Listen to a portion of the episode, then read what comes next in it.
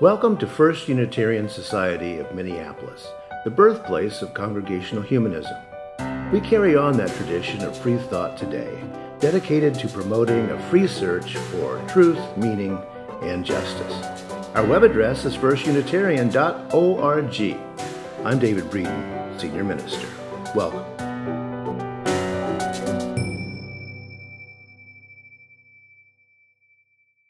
Well, February is the month of love. And yes, our theme this month is the path of love. So, yeah, we can get all Valentine's Day on the subject of love.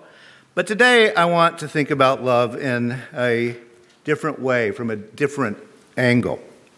And part of what I want to think about is how our culture has developed and not developed complexity in terms of understanding the concept of love. So I begin with one of our culture's foundational texts, the fifth chapter of the Gospel according to Matthew, which is some of our song lyrics for today.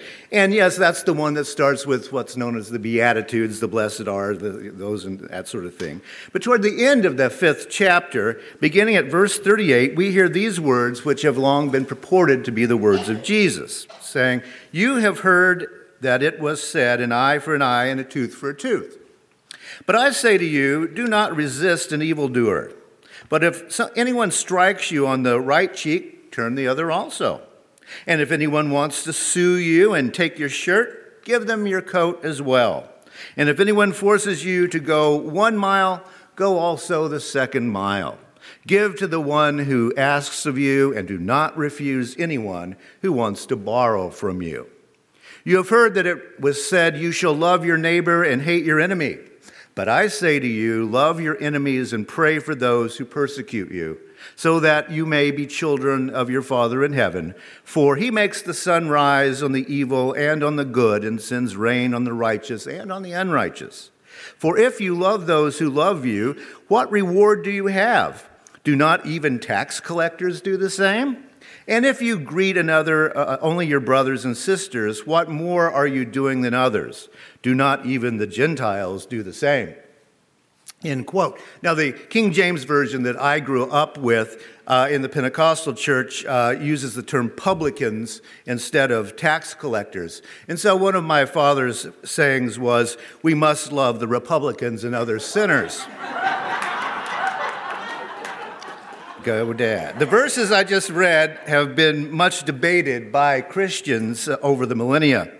What does it mean to turn the other cheek? What does it mean to bless those who curse you?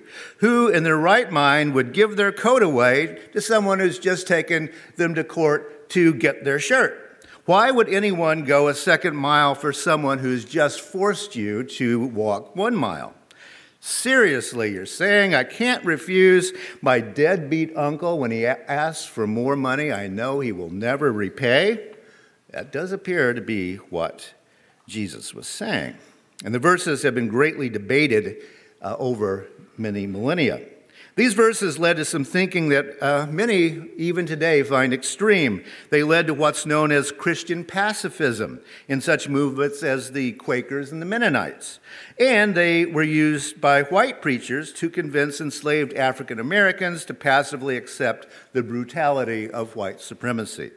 On the other hand, these verses uh, led some Universalists and some Unitarians, such as Henry David Thoreau, to develop his ideas concerning civil disobedience.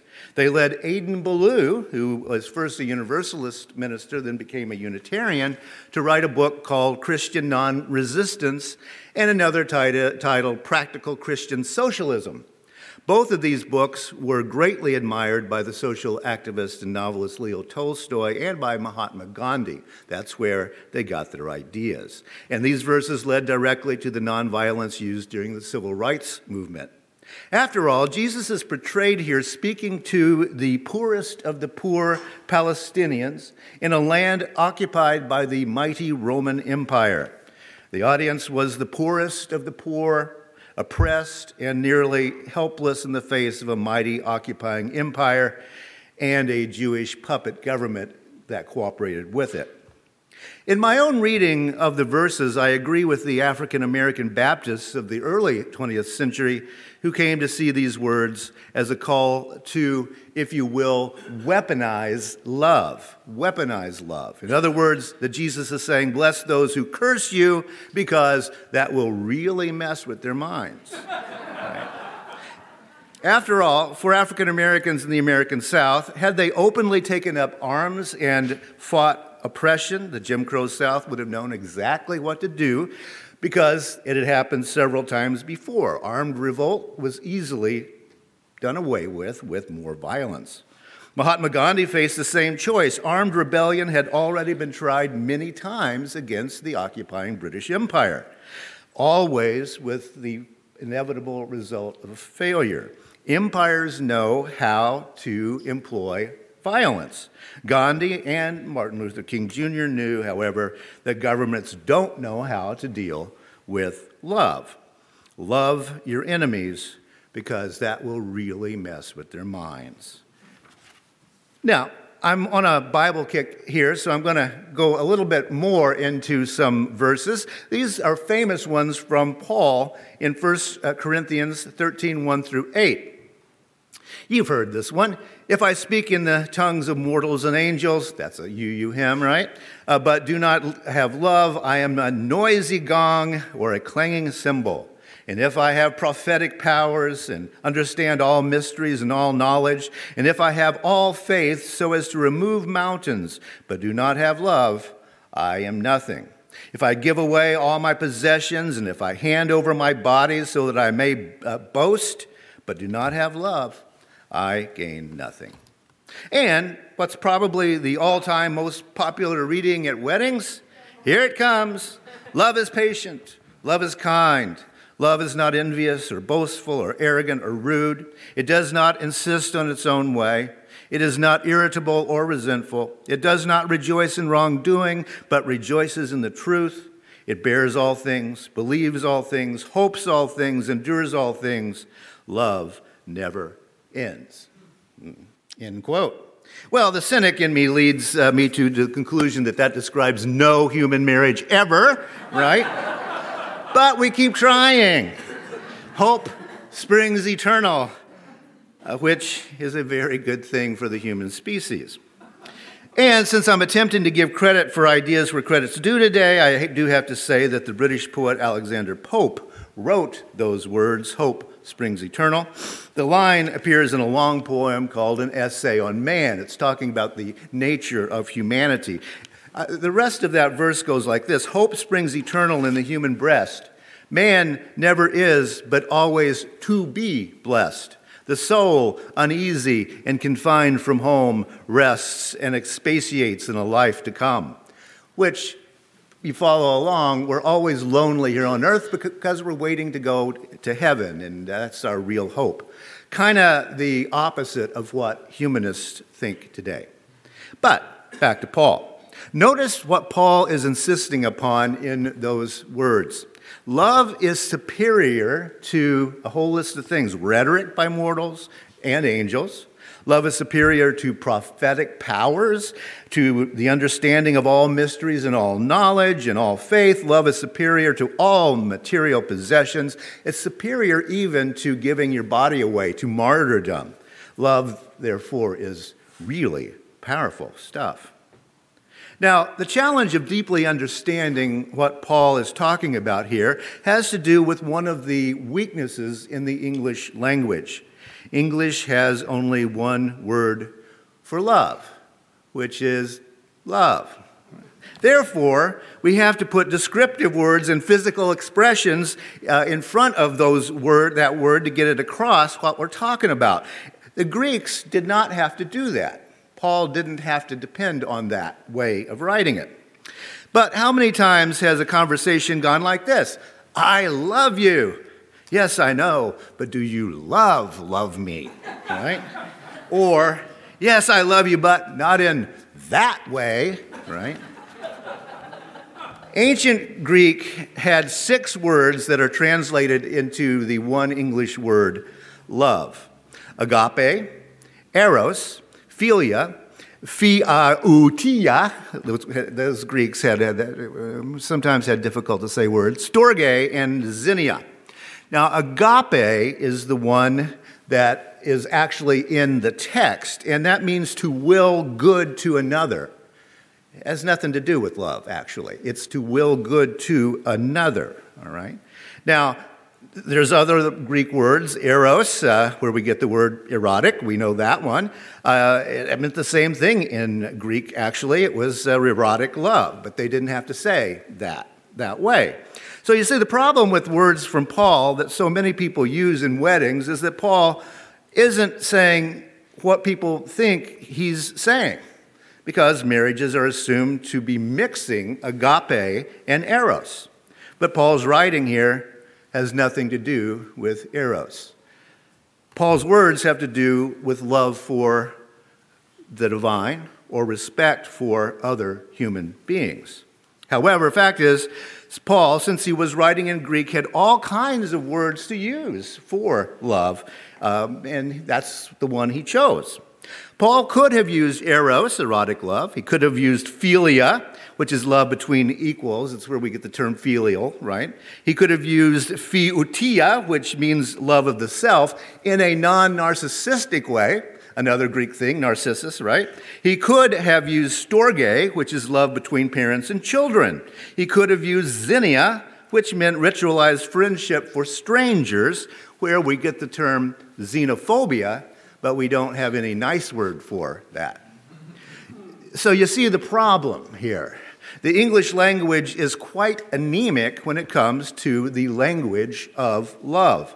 That's why the American poet Emily Dickinson started one of her poems this way Till death, as in till death do us part, till death is narrow loving, the scantest heart extant, will hold you till your privilege of finiteness be spent, she wrote.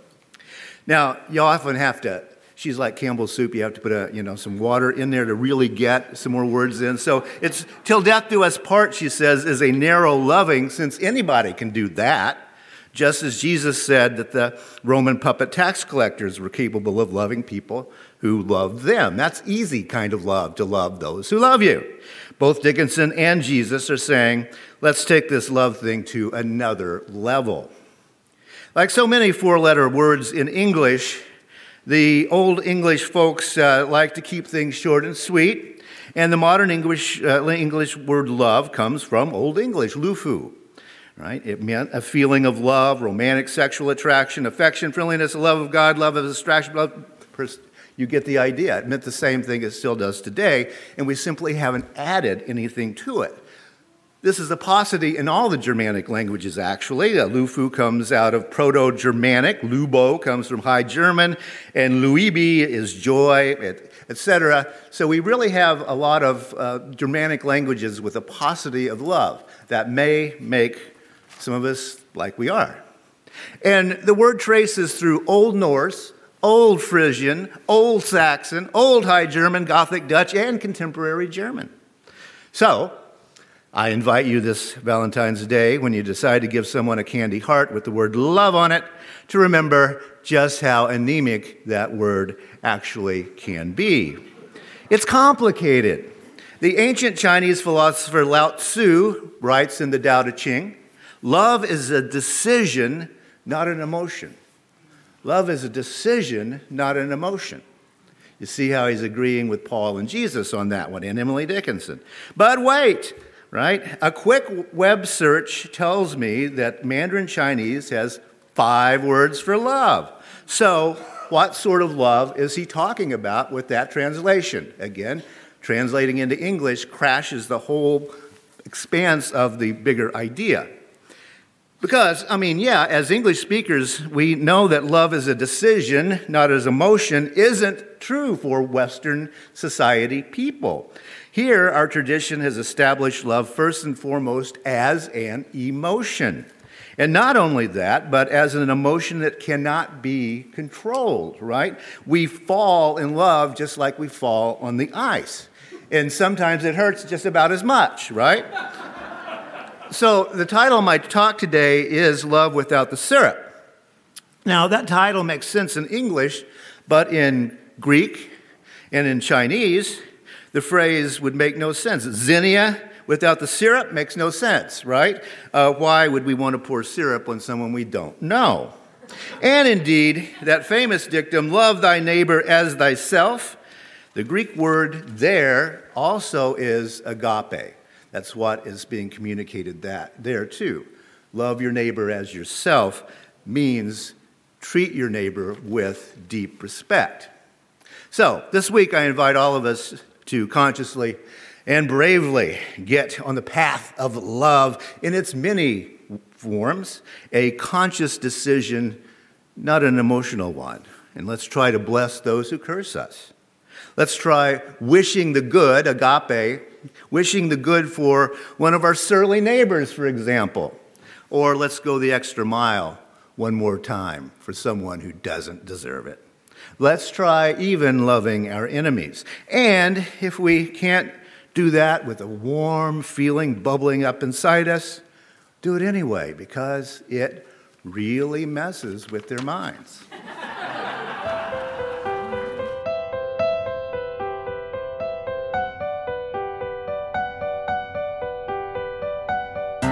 Thanks for listening.